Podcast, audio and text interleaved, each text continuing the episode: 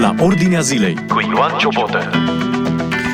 Bine v-am găsit în Ziua Internațională a Poeziei. Există și o zi internațională a poeziei. Discutăm despre poezie împreună cu pastorul și poetul Ticu Leontescu. Ce credeți că mai înseamnă poezia pentru sufletul omului secolului 21? Ar trebui să însemne mult. Nu divinizăm poezia mai presus de Evanghelie, de Biblie, dar uh, a ajuns o cenușăreasă pentru omul contemporan care dacă știe să opereze la calculator se crede că s-a născut învățat. Uh, nu mai citim uh, poezie, în special nu citim de fel, înghesuim în noi hamburger și pizza și tot felul de lucruri și nu mai este și minte sănătoasă în trup nesănătos. O poezie poate să aducă aceleași împliniri între ghilimele ca un hamburger sau o pizza? nu. Ideea este că nici măcar în școală poezia nu mai este promovată la nivelul la care se cere a fi promovată. Sunt chiar profesori de română care citesc foarte puțin. Pe mine ce mă uimește acest paradox. Sunt foarte mulți care cochetează cu, scrie, cu poezia, vor să scrie poezie, dar nu citesc de fel și mai ales nu citesc poezie ca să cultive un limbaj poetic. Poezia are pe limba ei se naște și trăiește și piere. Ce versuri vă vin chiar acum în minte, așa foarte pe scurt? Din compoziția proprie sau din compozițiile altor poeți? Uh, Citeam uh, și dimineață pe internet niște definiții ale poeziei date chiar de Nikita Stănescu. Eu cred că omul nu poate trăi fără poezie. Pentru că nu știm să definim poezia, atunci credem că se poate. Dar faptul că ieșim acum pe stradă și mergem pe jos 100 de metri, un kilometru și ne uităm în jur, la felul în care natura înverzește, sunt copaci înfloriți, am văzut pe stradă și mi-am adus aminte de versurile din cântecul acela cântat de Ștefan Hrușcă. Un copac cu flori și un colț uitat de cer, un copac cu flori, asta e tot ce vă ofer. E, e, sunt magnolii înflorite, iarba înflorită, în tot există poezie. Poezia este o stare, o emoție atât de profundă, atât de înaltă, care uneori trece dincolo de cuvinte unde uh, cuvântului se refuză sau uh, emoției se refuză haina cuvântului, spunea Petrica Lascău. Uh, poezia este ceva de care avem nevoie. Toți ne naștem cu o coardă pentru poezie. Din păcate, dacă nu o conștientizăm și nu o hrănim cu poezie, coarda respectivă, ea se dezacordează și uh, o ignorăm, o scoatem afară și cântăm pe celelalte coarde. Dumnezeu este creatorul, El este Cel care l-a creat pe om cu această capacitate grozav de frumoasă de a compune poezie și muzică, dar și versuri. Uh, cum ați putea vedea faptul că, uh, sau uh, această această, cum să zic, nu știu cum să o numesc, din partea lui Dumnezeu, faptul că Dumnezeu ne-a înzestrat cu capacitatea de a, de a scrie poezie, a înzestrat pe oameni cu capacitatea de a scrie poezii, cum puteți vedea la Dumnezeu această exprimare poetică? Sunt oameni, eh, Dumnezeu vorbește în multe feluri, sunt oameni care nu pot fi atrași sau eh, și lor le place și lui Dumnezeu îi place să se exprime în poezie. Există foarte multă poezie. Genesa 1 este un poem. Genesa 49, binecuvântarea fiilor lui Iacov, este un poem. Exod 15, trecerea Mării Roșii, în 14 este o știre, este istorie, este o narațiune istorică, iar în 15 este o cântare de laudă, este o poezie. Toți psalmii, iată, luceafărul poeziei lumii antice, nu cântarea cântărilor este poezie, lui Dumnezeu îi place poezia, e inspirat, l-a înzestrat pe victoriosul, pe viteazul David cu sensibilitate poetică, de compozitor, de interpret nepereche. Deci Dumnezeu iubește poezia, Dumnezeu are cel puțin o coardă a poeziei și pe mulți, crezându-ne după chipul și asemănarea lui, a pus într-unii dintre noi sensibilitatea aceasta. Și vreau să spun ceva ce este de fapt poezia în fond Poezia înseamnă să ai o idee. Când vrei să scrii o poezie, uh, întotdeauna ea se brodează pe o idee de fond, importantă. În al doilea rând, înseamnă o emoție. Poezia, prin limbajul ei poetic, deci poezie fără limbaj poetic nu există. Poezia nu este doar rimă, este poezie în vers alb. Dar trebuie să fie limbaj poetic, comparații, metafore, epitete, eu știu, întrebări retorice, inversiuni, tot felul de, de chestii în astea. Cine se apucă să scrie poezie și, din păcate, astăzi, spuneam zile trecute, exagerând, hiperbolic, azi din 10 poeți, 11 n-au limbaj poetic, adică niciunul nu cultivă treaba asta. Vrem să scriem poezie, să ne citească toți, dar uh, uh, subestimăm poezia. De aia nici nu o citește nimeni și toți cred că a, cine nu se pricepe la nimic, se apucă să scrie poezie și devine poet. Zicea un pastor despre un poet așa, umilindu-l. Și poetul la rândul a spus, dacă nici la asta nu se pricepe, atunci, puncte, puncte, se face pastor. Adică în coada clasamentului e poetul și pastorul.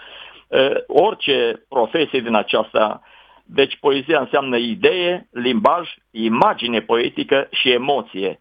Fără asta nu se poate. Și pe cine îl chinuie talentul, puneți între ghilimele, îl chinuie talentul, să scrie poezie, îi recomand din perspectivă creștină să citească în fiecare zi măcar un psalm, care este poezie pură, și măcar o poezie din literatura antică, clasică.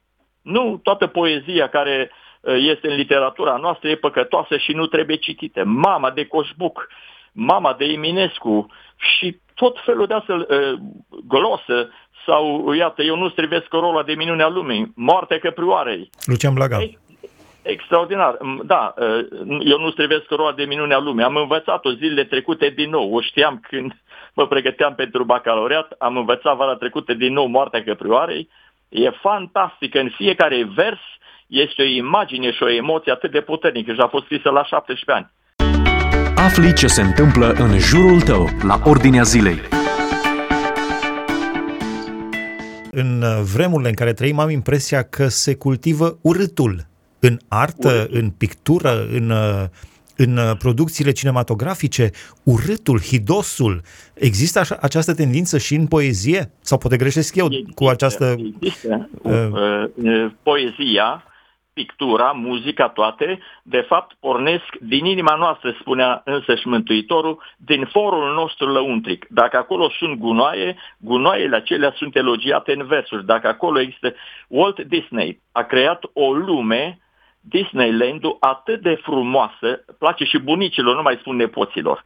Deci, practic, Walt Disney a scos pe tarabă frumusețea lui interioară.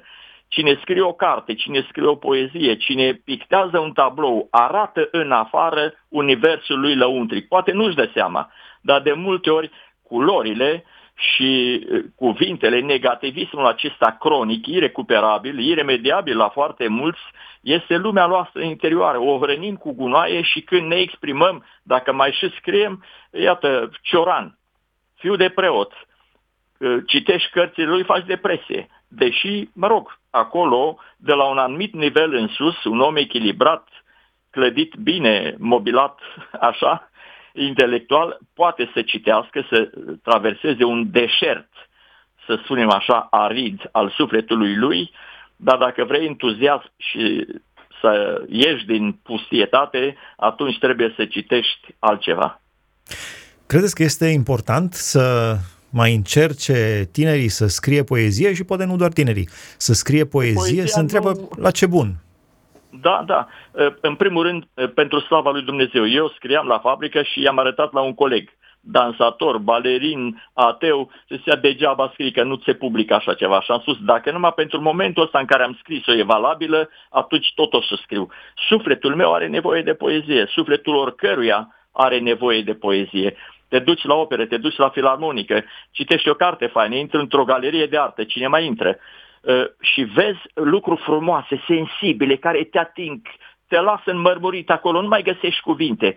Înseamnă că te-a impresionat. E, tot ceea ce te-a impresionat acolo este, altfel spus, fără cuvinte, poezie.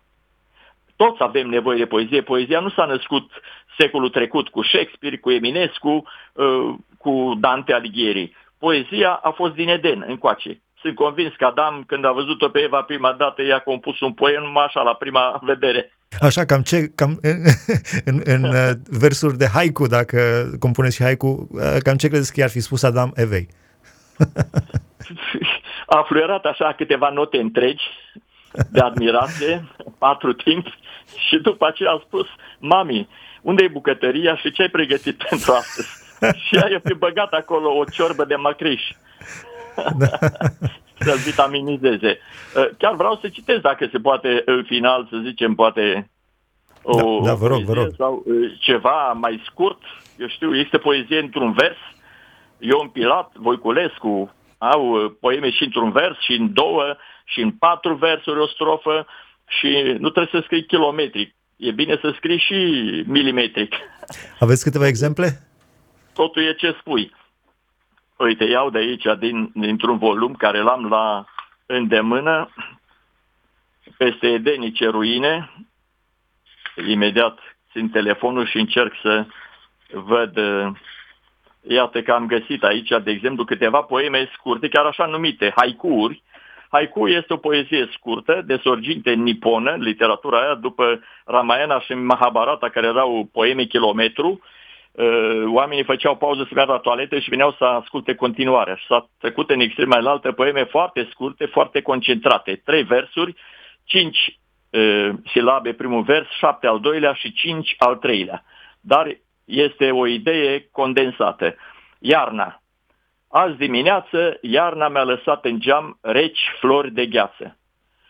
Țurțu, nu, firul de iarbă. Sabie verde, atârnând de jos în sus, duelează în vânt. Coasta lui Adam. În timp ce își căuta coasta ce-o pierdu, Adam dădu de Eva. Cum a reacționat, o să ne spună el. Acum reacționăm noi. Edenul. Edenul de azi, grădină de cactușie, iar Adam tot gol. Santinelă, indigo nocturn, universul doarme, eu, santinelă în turn.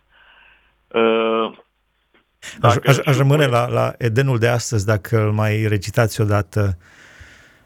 Da, mi se pare așa o, o, o radiografie da, da. a lumii da. contemporane deci Edenul e titlul acestui poem foarte scurt. Da. Trebuie rumegat ca să fie înțeles, că așa nu merge pe gât. Da. Edenul, da. Și primul vers. Edenul de azi, o întrebare, ce mai este Edenul azi, nu? Și acum vine răspunsul. Grădină de cactușie, adică spin și pălămidă, după ce au ieșit acolo, da? Iar Adam, ce mai e Adam? Iar Adam, virgulă, tot gol. Adică gol a rămas. Așa când uh, ne ascundem pe sub pomii din grădină, suntem uh, indecenți. Departe când... de fața lui Dumnezeu. Sigur, sigur. Este și da. matematică în poezie. Spuneați despre 2, 4, este. 5. Da, este și matematică. Dacă, de exemplu, unii scriu sonete, cum scrie uh, Felix Marțian, singurul marțian care trăiește pe pământ, dar cu capul pe Marte, îi ziceam eu așa, este un mare talent. Pentru cei care nu știți, și Felix Marțian este poet. E, e foarte bun poet. După Ioanid, în generația de azi, un poet cu idee, cu limbaj poetic de o frumusețe excepțională, este Felix Marțian. Scrie sonete, Poate lui s-au dat cinci talanți, mie mi s-au dat unul și un sfert, lui Doina Cătană trei, eu știu, și așa mai departe. Nu trebuie să invidiem, trebuie să apreciem și fiecare stă la lucrul lui, dar Felix Marțian are talent cu carul, dar ce mai are el? El cultivă acest talent, îl pune în negoț. Dumnezeu ne dă, dar nu ne bagă și în traise, cum se spune. Da? Deci, din punctul ăsta de vedere, există poezie formă fixă. Iată, are Macedonski, rondeluri, un rondel, rondelul ajungerii la cer. Și spunea el că citea Biblia, chiar dacă l-a jignit pe Eminescu, l-a fi iertat Eminescu până la urmă, nu l-a iertat generația lui. În cer se ajunge dintr-un salt sau nu se ajunge în veci de veci. Te aruncă în el un cântec înalt în care al vieții plâns în neci și așa mai departe. Da, exact parafrazându-l pe Pavel în Efeseni. În cer ajungem prin har, nu pe calea faptelor. Faptele le facem pentru că îl urmăm pe Hristos și uh, facem ceea ce e pe traiectoria urmării lui Hristos. Uh, voiam să mai citesc o poezie în final, că n-au trecut alea 15 minute, au trecut 20, cred că. n-au trecut încă. Vă, uh, vă rog. Uh, profetul, doi, am două, cu titlul ăsta, dedicată pastorului martir Richard Wurmbrand, pe care în anii 90 până în 94 l-am cunoscut. În 90 l-am cunoscut la librăria creștină Ștefanus în București, cu aceea a venit la noi la institut, prin biserici itinerante prin București, uh, la uh, congresul foștilor deținuți politici la sala Palatului în 92 sau 93, organizat și moderat de el, Uh, și în 94, în iunie, l-am văzut ultima dată în Biserica Sfânta Trăime din profesor Iuliu Valaure, Biserica Baptistă din uh, București. A vorbit, a fost fascinant, extraordinar la 90 ceva de ani, cât umor și câtă poezie avea în teologia lui.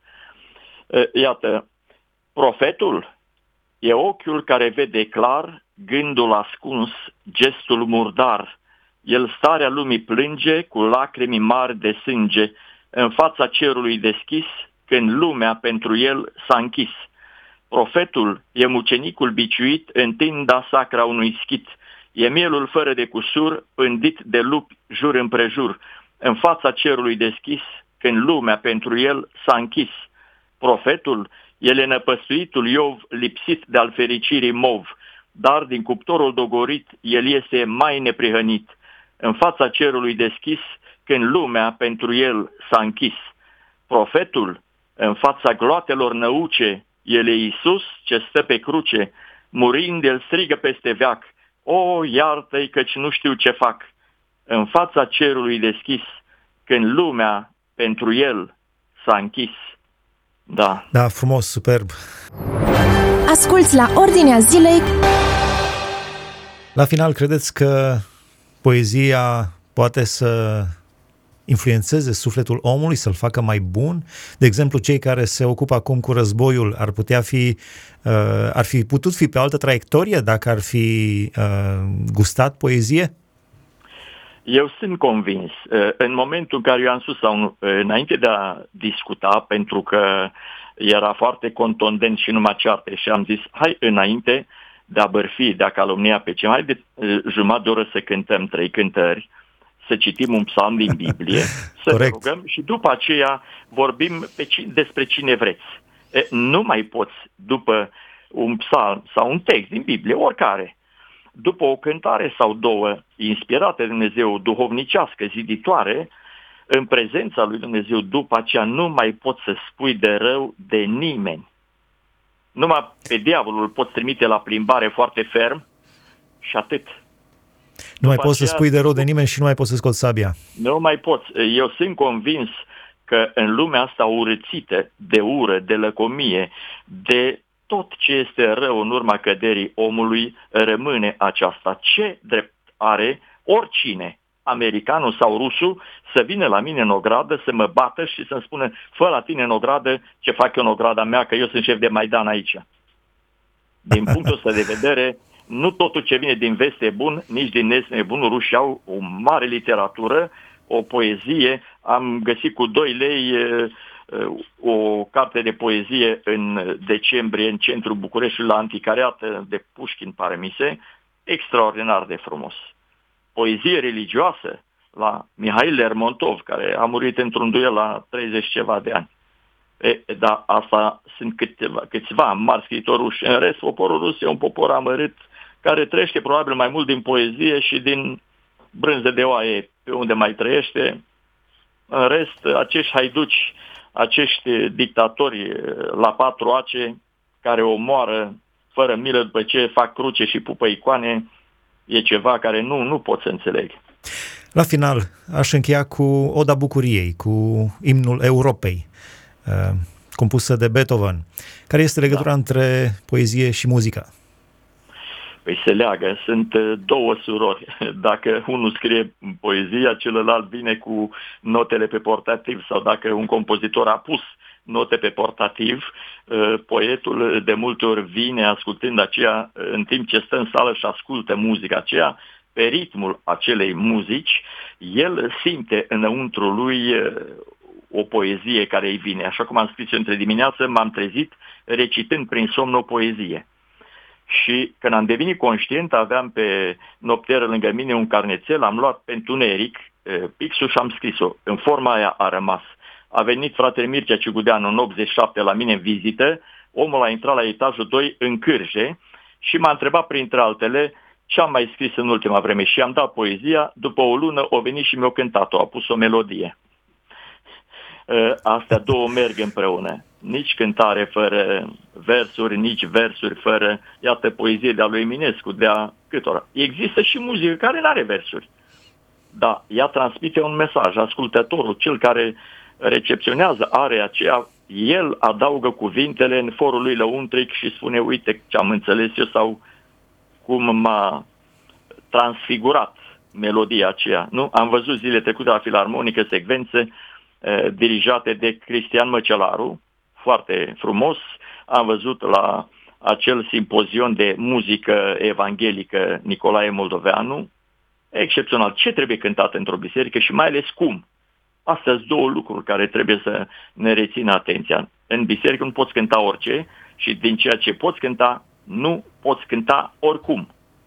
Vă veniți la în bancă și mie să cânt o cântare și până ajung în față, deschid harfa, o mai scap și pe jos, mai pierd timp, mai tușesc, mai strănut, mai sughit și încep să lălăi acolo ceva în care îl dezonorează total pe Dumnezeu și mă descalifică pe mine. La final, ce credeți că, așa în 30 de secunde, ce versuri credeți că i-ar scrie Domnul Isus Hristos Tatălui? Iată, Uh, vine în numele tău, uh, mi-ai pregătit un trup uh, parafrazând psalmul acela și reluat de teologii Noului Testament. Te laud că sunt o făptură așa de minunată, spunea psalmistul în psalmul 139.